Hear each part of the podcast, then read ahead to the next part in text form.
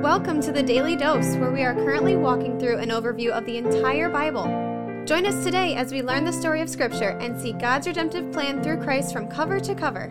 Let's listen to Matt Reisetter, Director of Christian Crusaders and the Cedar Falls Bible Conference. Today we're going to be in Matthew chapter 16, verses 21 through 23. Before we get to that, I want to make a quick plug that as we head toward the end of the year, just a reminder that this ministry is funded by donors like you who are generous with their support and want to invest in a ministry that is standing firmly on the Word of God and being bold with the gospel of Jesus Christ. If you'd like to help out, you can find out how in the announcements at the end of each of these podcasts. Just just listen to Terri and she'll tell you how to do that. This is the time of year when people are trying to figure out how much they need to give away for tax purposes or they're making year end donation plans. We're around Thanksgiving and Christmas, and we would certainly like to be considered among the nonprofit, tax deductible, gift receiving Christian ministries that you consider supporting. So, just in yesterday's text, Peter confesses Jesus as the Christ, the Son of the living God. Boom. Great confession. Right on, Peter. Let's see what comes after that. Verse 21. 21. From that time, Jesus began to show his disciples that he must go to Jerusalem and suffer many things from the elders and chief priests and scribes, and be killed, and on the third day be raised. So when it says from that time, Jesus is now turning away from his ministry to the Gentiles. Remember, he came originally for the lost children of the house of Israel, the Jews, and then he turned away from the Jews because they were rejecting him, and his ministry extended to the Gentiles. And now he's turning his ministry from the Gentiles toward Jerusalem. Now it's time for Jesus to head to Jerusalem to hang on the cross. Of course, his disciples don't understand this yet, and we're going to see that in a second.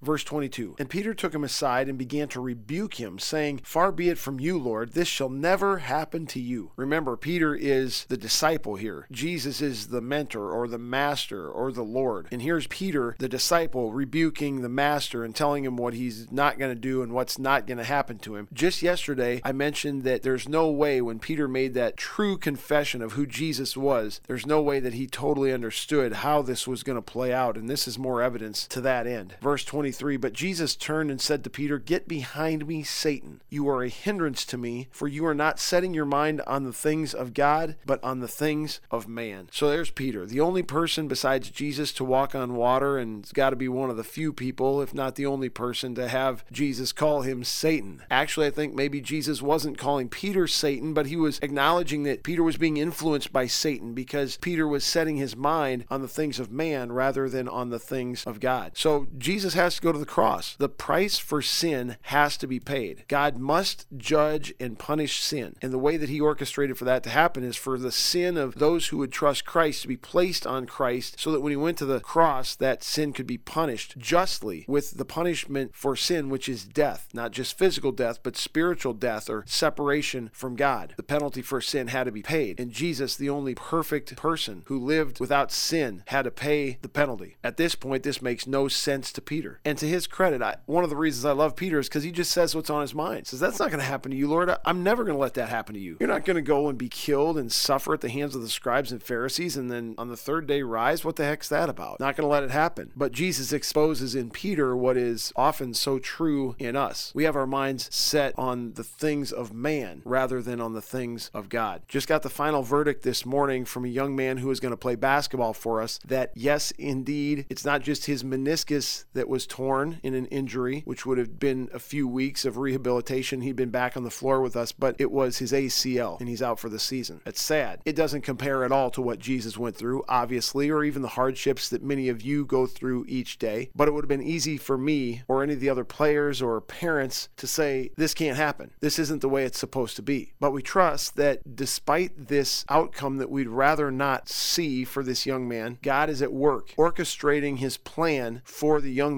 good. To his credit, despite the fact that this is disappointing and sad, he's able to acknowledge that God is sovereign and good in the midst of this hard circumstance. I know another person whose wife is struggling with COVID right now, hospitalized. It would be easy to say, God, this isn't the way it's supposed to go down. And every one of us can insert our own hardship or a circumstance that we'd rather not have going on in our lives right now. Just like Peter couldn't fathom his friend and his mentor, his master, his rabbi, Jesus Christ Christ suffering at the hand of these scoundrels, these scribes and Pharisees, and dying. Jesus says, Peter, just because it's uncomfortable to consider, just because you think it would be a horrific outcome, doesn't mean it's the wrong outcome or a bad outcome. In fact, Peter, when you talk like that in opposition to God's plan, you're being influenced by Satan and you're being a hindrance to God's plan. Friend, I don't know what you're going through, but that will preach in every one of our lives, won't it? Let's ask the Lord to set our minds on the things of God rather than on the things of man. Lord, would you help us to have a godly perspective, especially in hardship? so easy to lose perspective, lose faith when things in life aren't going the way that we want them to. Would you allow us the ability to supernaturally trust you in the midst of hard times, believing that you're carrying out the very best for us? Lord, thank you especially for sending Jesus to suffer at the hand of the Pharisees and the scribes, to die and eventually to rise again, so that through faith in him we could be clothed in Christ's righteousness and accepted by you as holy and blameless despite the fact that we're sinful, so that no matter how hard, how bad it gets in this life, we get to spend eternity with you through faith in Jesus Christ. Amen. The Daily Dose is a podcast of Christian Crusaders radio and internet ministry. Please subscribe to this podcast, leave a five star rating, and prayerfully consider financially supporting our ministry at ChristianCrusaders.org, where you can also find our weekly 30 minute radio broadcast,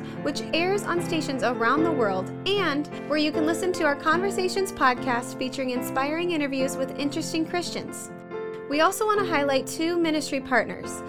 First is the Cedar Falls Bible Conference, whose conference videos and schedule of year round events and activities are available at cedarfallsbibleconference.com. And please consider joining us for their 101st annual conference on Saturday, July 30th through Saturday, August 6th in 2022.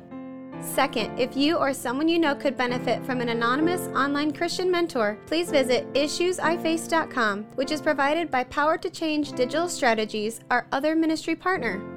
Thank you for listening, and may God richly bless you.